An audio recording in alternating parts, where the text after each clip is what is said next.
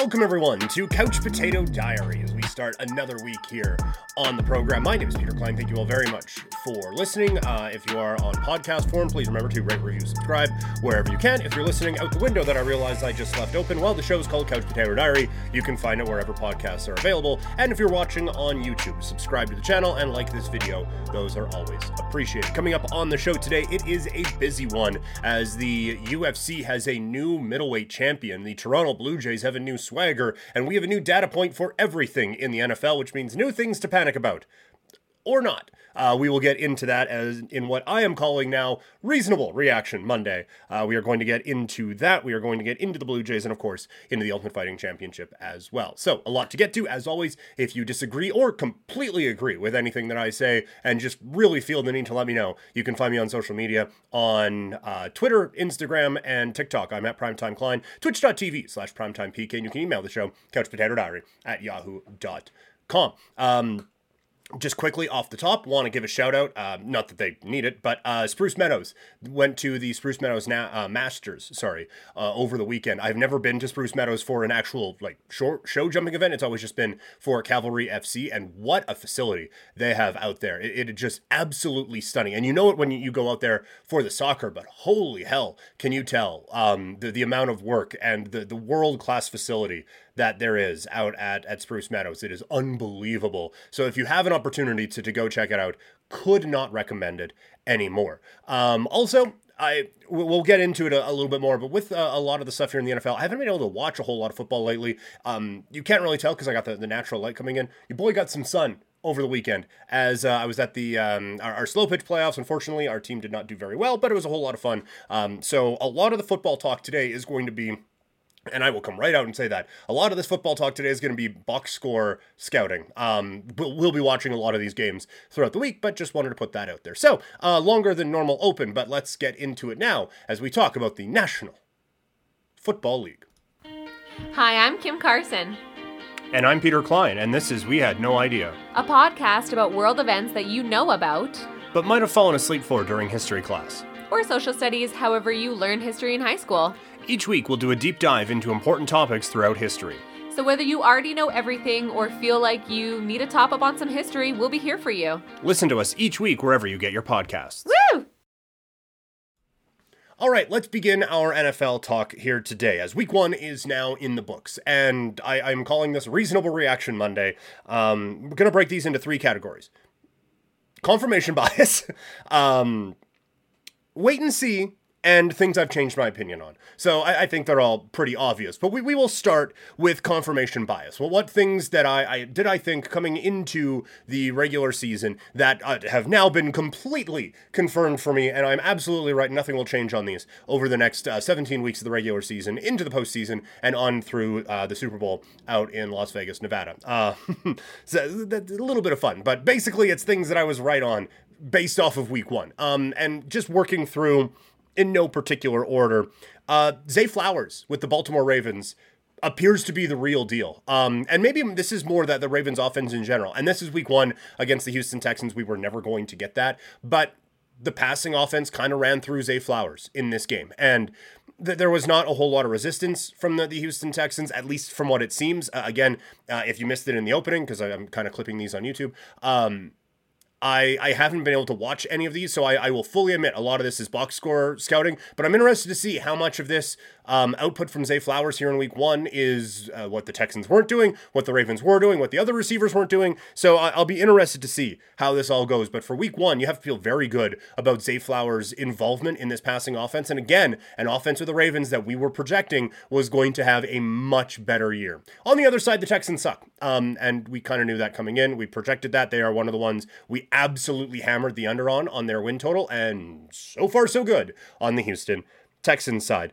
Um, Cleveland taking on the Cincinnati Bengals, and I am quite excited about Nick Chubb's involvement in the offense. We had talked about how he was going, he is one of the most talented wide receiver, or sorry, most talented running backs in the league, and how many opportunities he was now going to have in that Cleveland backfield, and he did. Uh, four pass catches out of the, backfield, ran the ball a ton. Um, he was one of the, the high opportunity players of the week. We'll get to that a little bit later on I feel very good about the call that Nick Chubb is going to be really, really dynamite for fantasy football this season. Uh, Tampa Bay taking on the Minnesota Vikings. The Bucs come away with the win. That was one of our big calls of the week. We had Tampa Bay plus five and a half. We had them on the money line. I think it ended up being plus 205 by the time we, we clicked on that one.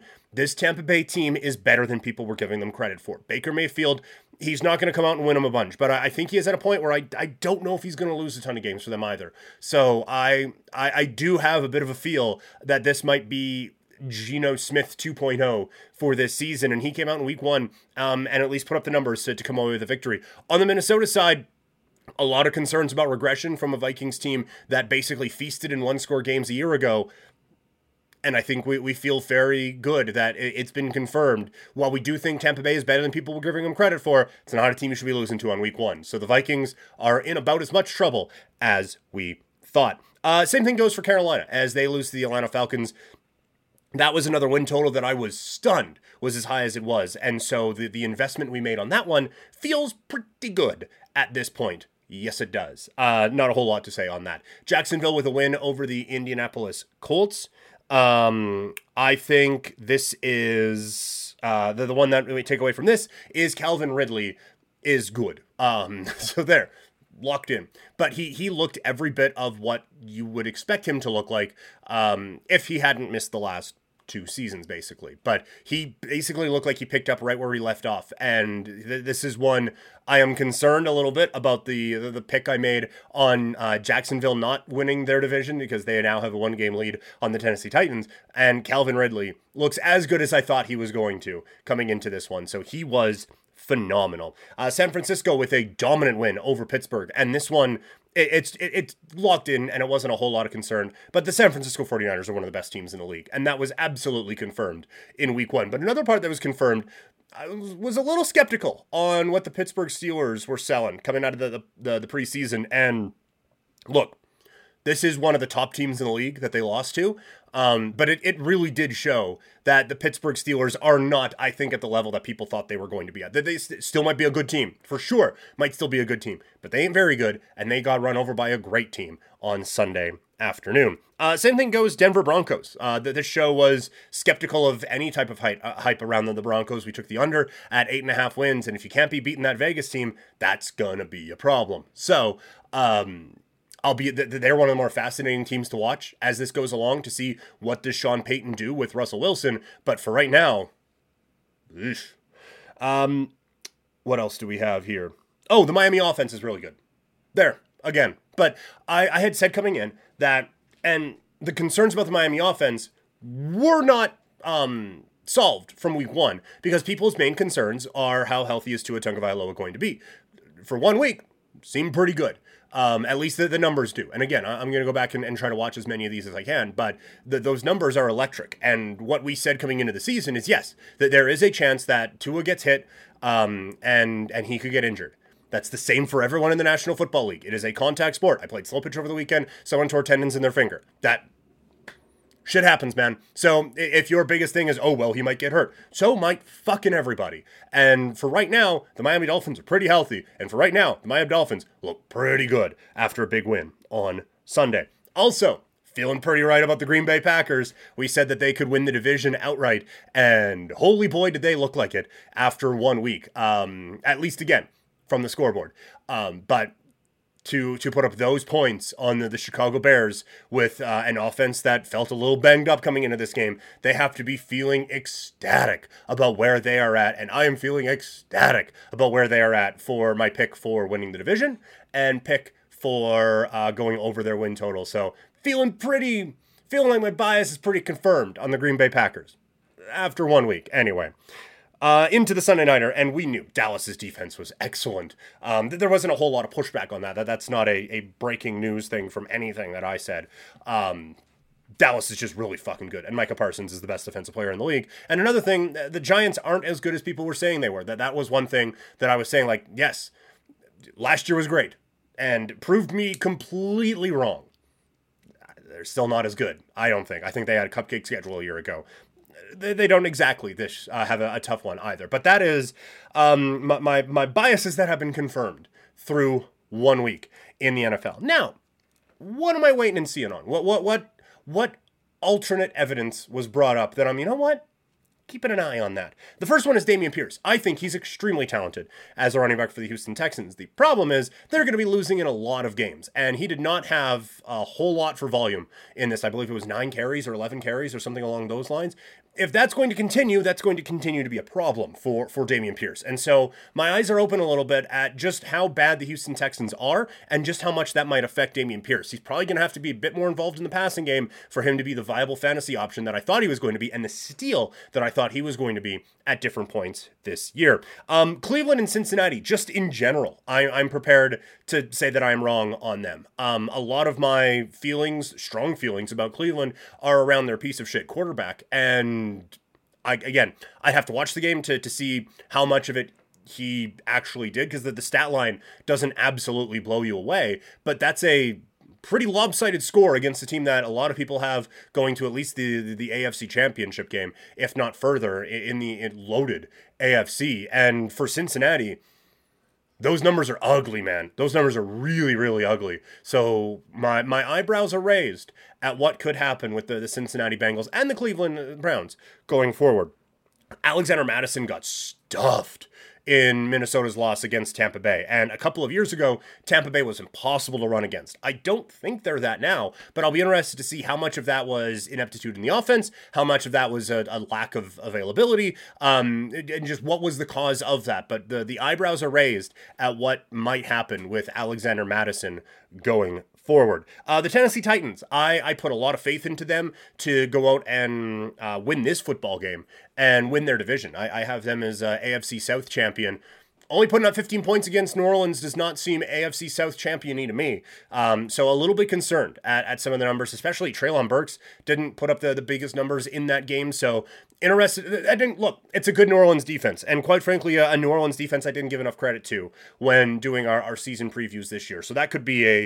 Uh, I didn't. I don't think I put that one down in the change column, but that could be one because I, I did not give this Dennis Allen defense nearly enough credit um, for what they, they could be able to do, but they absolutely shut them down, at least defensively. Offensively, that's not the biggest showing, uh, I guess, um, statistically. The Raiders in general, that, that's a close win that they were able to grind out. None of the stats seemed eye popping. Um, and defensively, they held an offense that I was had question marks around to 16 points. Like that's not. It seems fine. Um, they they they struggle against some of the worst offense offenses in the NFL last year. So even if Denver's is that, it's nice that the Raiders didn't, from a Raider fan standpoint, anyway. So I'm just willing to be wrong that the Raiders might not be the worst team in the National Football League this season. Hey, they're number one in the AFC West right now. Um, D'Andre Swift in Philadelphia. I. I continue to think that this is an incredibly talented running back, and at least through one week, that this is now two teams that have not given him the opportunities that one of the top running backs in the NFL would seem to get. So that is one where eyebrows have absolutely been raised, and concern on my part because my fantasy team, uh, one of them, dropped Kenny Gainwell this week, and he seemed to be the lead toucher for Philadelphia. Now, I do think that's going to change as the weeks go on, so that's why this isn't fully in the change one because I think Philadelphia is going to have a, a rotating door, but I thought it would be D'Andre Swift getting most of it and then a rotating door kind of behind him instead of Smith being rotated out the door. That was concerning, at least through one week. I have been very hard in my stance that I don't think Mac Jones is very good. But 300 plus passing yards on a Philadelphia Eagles defense will at least put you on the wait list for things that my mind could change on. Um, so that is that certainly is something at, least that, that i'm going to be looking at is is this pat's offense a little bit better than i thought um, and is the chicago offense a little bit worse than i thought i i picked them as one of the fantasy offenses that i was looking at this season they threw the ball a ton. They just didn't get any yards out of it. Um, Khalil Herbert was not very involved. Now they were down in this game, so uh, that, that's another one. There's a, a lot of these games, um, a, a, lot of things to, to answer from actually watching. So I'm looking forward to, to getting down and and going through a lot of this. But uh, yeah, that was that was an interesting one to to see how much trouble they had, at least statistically, against the Green Bay Packers. Um, this one's pretty easy. It's uh, from a matchup that we saw on Sunday afternoon: the Rams and the Seahawks. Do the Seahawks suck it or the Rams good? Um, both questions I will need to have answers for uh, over the, the coming weeks. Is this just a bad game for Seattle or what? But that's a real bad game for Seattle. That's a real good game for the LA Rams. Unless they were just like playing rope a dope on all of us with the, the whole Matt Stafford isn't clicking with some of the young guys, because some of the young guys put up numbers in in that matchup. So interested to see that. Um, also, from the Jacksonville Indianapolis game, Travis Etienne, 23 opportunities. That that's I believe it's targets and runs. Um, and we we said coming in that Etienne could be a factor in in this game because of uh, the vulnerability that the, the Colts have against the run for someone who was saying all preseason that Tank Bigsby is going to be the number one running back against Jacksonville, week one didn't get off, or for Jacksonville, sorry, week one didn't get off to a great start, although Bigsby does get into the end zone. He also fumbles the football. But th- this was a matchup that Etienne was going to thrive in anyway, but the amount with which he thrived was a little concerning for someone who was not on the, the Etienne bandwagon. So I'll be interested to see what it looks like going forward for Jacksonville. And Brian Daboll, I think he is a, a brilliant offensive mind, but the NFL now has a full year on this whole situation, and they're going to have a much more difficult schedule than, than they had last year. If you do not make any kind of adjustments, which it looked like for week one, they didn't, and they got the hell beat out of them. Um, I, I am, again, putting Brian Daboll on the wait list for, oh boy, oh boy, oh boy, oh boy. That this could, this might not be good. Um, I think my camera just jumped there. This might not be good uh, for the, the Giants this season. And things that I have changed my mind on already in week one. Uh, Tyler Allgeier's involvement in the Atlanta backfield. We saw on Thursday night, David Montgomery had a boatload of the responsibility while Jahmyr Gibbs just kind of flashed in and out. Um, Allgeier gets a lot of the responsibility in Atlanta, while Bijan Robinson gets 11 carries and was active in the, the, the passing game. Now, I do want to see kind of how this balances off a little bit, but I think Allgeier instead of just being an absolute zero in the uh, offense out in Atlanta, he's going to have much more of the offense than I was expecting. And uh, according to, to Pro Football Focus, um, Bijan Robinson does get into uh, or 26 of his 33 snaps in the first three quarters. So they they get a bit of a lead in the fourth, and Allgeier comes in to, to help ice it away. But um, Bijan Robinson was a big factor in the first three quarters of this game. So I, I don't think it's going to just be like the Detroit situation, but Allgeier's going to have much more of a role in this offense. And the problem, um, I think Bijan might be affecting Drake London more than Tyler Allgeier. I thought Drake London going to take another step this year, but one of the frustrations we had around Kyle Pitts was they weren't getting him the ball a lot. They didn't get him the ball a lot here, but Drake London just one target. I am already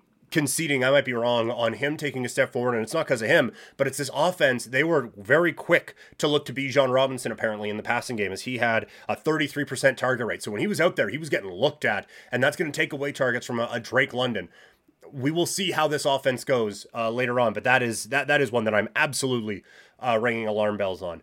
I underestimated Michael Pittman as the number one receiver for the Indianapolis Colts. Um, I, I think he has number two receiver written all over him, but right now he is the number one target there, and he had a field day against the, the Jacksonville Jaguars with a quarterback playing his first NFL game. I feel like that's only going to get better, so I am admitting I was wrong to underestimate uh, Michael Pittman's value this season. Uh, a couple from the Washington backfield. I thought Antonio Gibson was going to shine and Brian Robinson was going to not. Uh, Robinson had some of the most opportunities in the NFL this week, and Gibson had four touches. So um, I am already admitting I had a completely wrong read on how things were going to go in the, the Washington backfield. Um, I did not uh, state enough, I don't think how big of a concern this LA Chargers defense is going to be because you have a defensive minded coach, and all my, my eyes had all the stars in them, all the lightning bolts in them for what this offense could look like with Justin Herbert and Kellen Moore teaming up. What I forgot about, um, or maybe didn't give enough credit to, because that there's Bosa, there's Derwin James. That how could this defense be bad? Oh, it is bad. Now, it's against a very good Miami offense, so things could bounce back. But that was real rough in a, a, game that was right there for the, the Chargers to win. And so for a team that I have winning the AFC West and going over their win total, that was a concerning look for week one. Also on the uh, the Carolina Panthers, Miles Sanders. I I thought he was a beneficiary of a real good offensive line, and maybe he was. Uh, sorry, a real good Philadelphia offensive line, but maybe and maybe he was, but he's going to get a lot of looks out in Carolina. 24 opportunities this week. He is going to be someone who I think I should have had a little bit higher up on my on my list for fantasy football running backs because he looks pretty good. Um, and the Giants, I I don't know if I just forgot or if I underestimated. The Giants' offensive line is going to be a problem this year. Now, you're not going to face a, a pass attack or a pass rush attack, sorry, like the, the Dallas Cowboys every week, but you're going to face them one more time and you're going to face the Giants a couple of times. And the, the Commanders have guys who can get to the quarterback as well. If this offensive line doesn't step up, it's going to be a problem. And I think it already is. So a couple of things have already made me change my mind on the New York Giants. As we get ready for Monday Night Football coming up tonight, I do have the Bills uh, to, to cover. Uh, I believe I got it at one and a half. Um, I think this is going to be a really interesting game, and I think there's going to be a lot of panic out of one area of New York, whether it's Buffalo or whether it is, well, there'll be a lot of panic coming out of the Meadowlands if the, the Jets lose as well. But one of these teams that has Super Bowl aspirations is going to be 0 1 after this week. And I think there's going to be a lot of panic about it after getting the national spotlight on Monday night. So it should be a lot of fun to follow that one today. And going to be a lot of fun to, to check in on some of these football stories throughout the year and see what we were right on and, and what maybe I needed to, to change my mind on a little bit. But that's the story from the National Football League. Moving to baseball, and this weekend could not have gone any better for the Toronto Blue Jays results wise. Uh, well, I mean, it could have. Like, the, the Rangers could have got swept by the A's. But realistically, this couldn't have gone any better. The Blue Jays move into the second wildcard spot, which I will admit isn't as advantageous as maybe you would like to think, because a series against the Minnesota Twins feels a whole lot better than a series against the Tampa Bay Rays at Tropicana Field. But neither here nor there. Um, this is a, a Blue Jays weekend that you absolutely love. They sweep the Royals, they gain ground on Texas. Like I said, they move into second place in the wild card right now in the American League. And the reason second in the wild card is good is, I mean, it's obvious. There's you have a bit of a bumper there now. Um, the team below you, if they pass you, doesn't mean you're out of the playoffs. So it's just nice to comfortably be in, um, and uh, comfortably in, in air quotes because it, nothing is comfortable about where the, the, Blue Jays are at right now, but it is nice to see at least a little bit of wiggle room for Toronto. And this was a weekend where a lot of players stepped up in a big time way. And look, would you have liked the Blue Jays to dominate the Kansas City Royals in much more convincing fashion than a, a couple of late rallies to, to really put teams away, or in the case of Sunday, needing three consecutive wild pitches after two walks with two outs? Yeah, would have been nice to just win 11 to 11 to 11 2 and just beat the bejesus out of them. But at this point, with 20 some odd games left, holy crap, will you take a sweep going into your biggest series of the year going up against the Texas Rangers? So, from a, a Toronto standpoint, results wise, couldn't have been better. And you love it because so many players stepped up. Obviously, Davis Sanchez, um, Davis Schneider. Sorry, that's the second time I've done that. I got CFL DBs on the mind. Um, Davis Schneider is obviously the goat, and everyone loves him. But you had some big names stepping up, and it starts with the starting pitching. Kikuchi, excellent. Gausman, brilliant. Berrios, phenomenal. All three of them, excellent, excellent, excellent across the board. Um, Gausman was in rare form on Saturday afternoon, just completely shutting down Kansas City, with the exception of that that hanging breaking ball that got hit to the moon. Um, but uh, aside from that, he was just tremendous the, the whole way through. The bullpen had a couple of speed wobbles in there, but the starting pitching was excellent, setting up the Blue Jays for success. And then you got some key hits, which again, it sucks that you need them against Kansas City. It, it would you would like uh, three very very convincing, comfortable wins, but you didn't get it.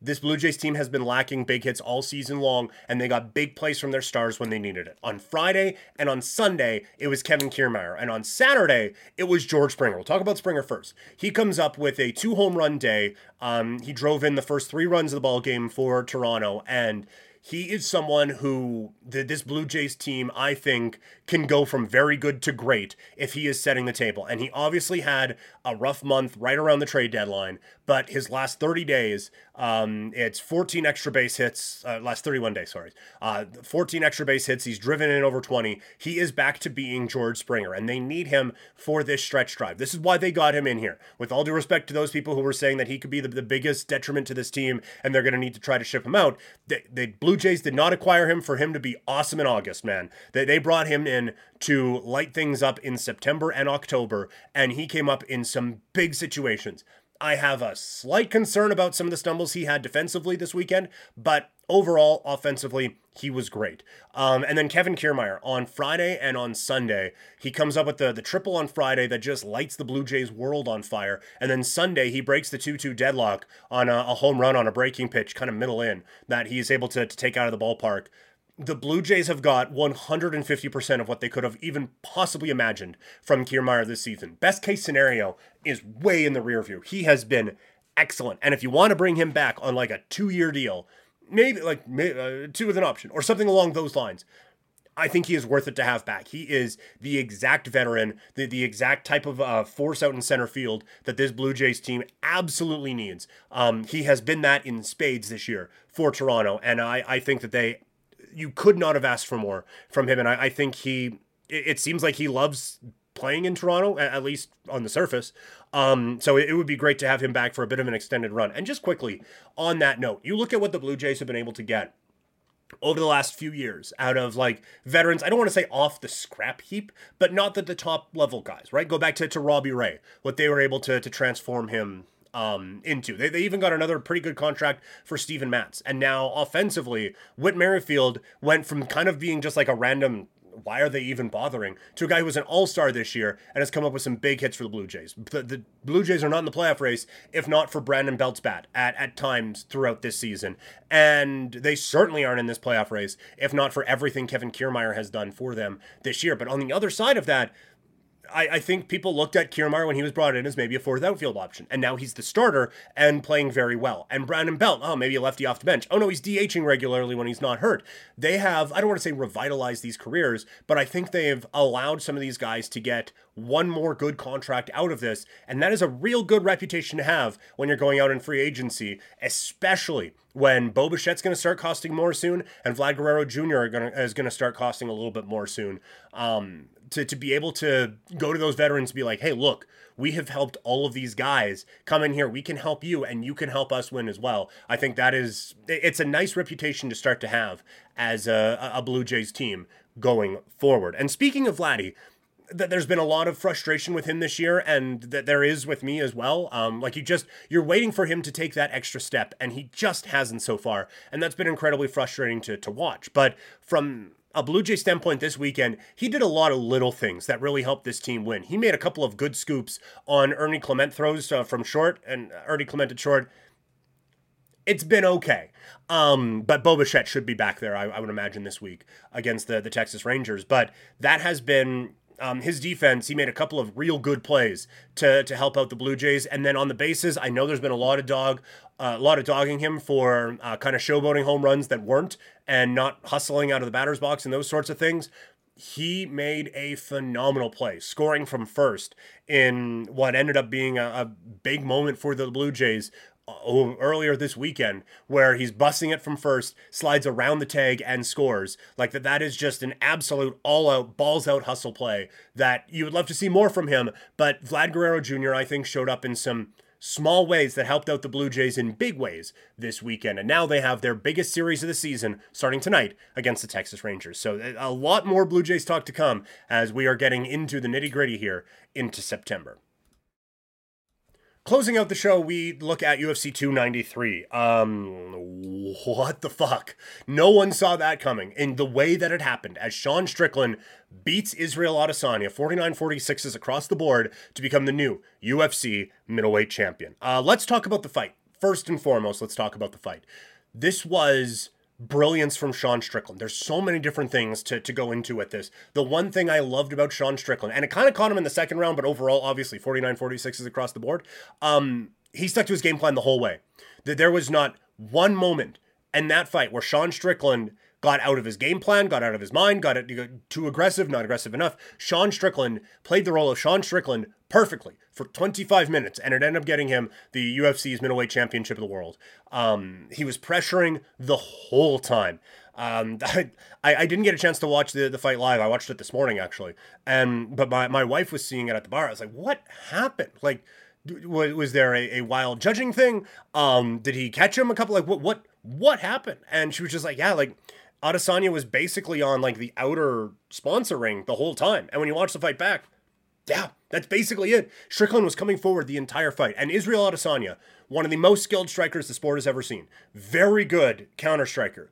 But even just like just at home tonight, you'll look crazy. But just like backpedal around your room for 25 minutes, that gets tiring, and that's just without a another 185 pound human trying to punch your brains in. So Strickland put Israel Adesanya on his back foot. And again, Izzy can strike well from everywhere, but having to do that for 25 minutes is fucking exhausting.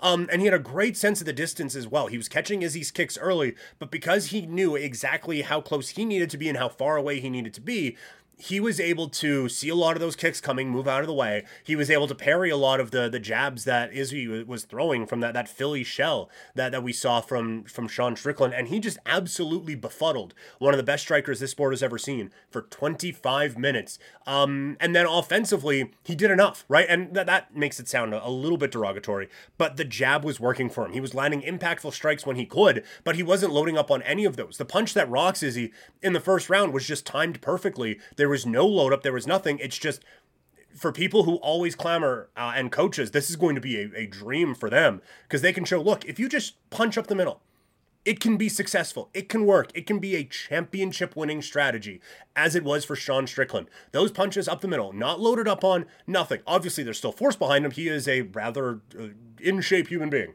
But th- there was no load up there. There was no stopping and really like, uh, like no, no, none of that. It was just pop, pop. But the pop and then the second pop really popped him, and that almost set it up a set up a fight-ending sequence early on. Credit to Marc, Marc Goddard for not rushing in there a bit too much, but that that was perfect timing. And then he did that all throughout the fight. There was no load up. It was so difficult for, for Izzy to counter, and he was starting to get it a little bit. But again, he's on his back foot the whole fight. Brilliance. Brilliance from Sean Strickland. And now you look at what is next. Um, I you won't hear me say this often. I agree with Daniel Cormier. Just a quick aside, Laura Laura Sanko was brilliant on commentary on Saturday night. Um, I, I thought one of the, the best analyst jobs we've seen in the UFC in years and years and years. So shout out to her. Um, but Daniel Cormier was right. I don't think Izzy gets an immediate rematch. You can get an immediate rematch when you've been one of the faces in the middleweight division for a, a long run and your, your long title reign comes to an end. That's not what this was. He had just won the title back in his last bout and now he's lost it again. You, you you don't get that immediate rematch a second time around. And not that Izzy has to go to the bottom and, and start working on the contender series, but Izzy needs at least one more fight before I think he gets his championship back. Um, and now there's a couple of options for for Sean Strickland, and we will do fights to make um, coming up on on Friday's show on Fights in Football Friday. But I like uh, Dricus Du Plessis is kind of seemed like he was next in line and couldn't get things worked out. So Sean Strickland steps in and has a, a life changing moment. Do you go with DDP next? You, you could. Um, Paulo Costa against Hamzat Chimaev is, is coming up. Uh, if it were me, I would probably go Du Plessis against Sean Strickland next and have Izzy take on the winner um, or loser uh, of Paulo Costa against Hamzat Chimaev. Even if you wanted the, the winner of Paulo Costa and Hamzat to be next behind um, DDP and have um, have Izzy face the loser of that bout. Back in the day, anyway, the, the UFC liked to go winner versus winner, loser versus loser. I think that's fallen off a little bit, but um, that that would be an intriguing one for me. But yeah, this was this was incredibly surprising. Um, I, I didn't think there was any world where Sean Strickland for basically 20 of 25 minutes outstruck Israel Adesanya. Um, his, his coaching staff, I, I thought, rightly pointed out, like, you're kind of just watching um, in that second round, and he was able to, to put more on. But Israel Adesanya was just never allowed the, the opportunity to plant and really throw and get anything behind his punches, while Sean Strickland worked it to a T. And a beautiful strategy wins him the UFC's middleweight championship that is going to do it for the show today, everyone. Thank you all so much for tuning in. For those of you watching, like this video, subscribe to the channel, um, tell your friends, as always, share it. Uh, that kind of stuff really does help. So uh, please do that. Uh, if you're listening in podcast form, rate, review, subscribe wherever you can. Uh, we are basically going to be Monday to Monday through Friday through the football season. There there will be some times where Uh, we'll have to combine a, a, couple of things into one, but through the football season anyway, we are going to be Monday through Friday. Also, starting next week, our NHL preview is back, and the NBA preview will not be far behind. Uh, we got Blue Jays coming up. CFL content is going to continue. What a weekend for the, the Edmonton Elks. Uh, we won't talk about the, what happened to, to my Saskatchewan Roughriders, but uh, we have a lot to cover in the sports world. As always, you can find me on social media Twitter, Instagram, and Twitch. I'm at Primetime Klein. Um, sorry, Twitter, Instagram, and TikTok. I'm at Primetime Klein. Twitch.tv slash PrimetimePK. And you can email the show Couch Potato Diary at yahoo.com. Coming up on the show tomorrow, Monday Night Football reactions.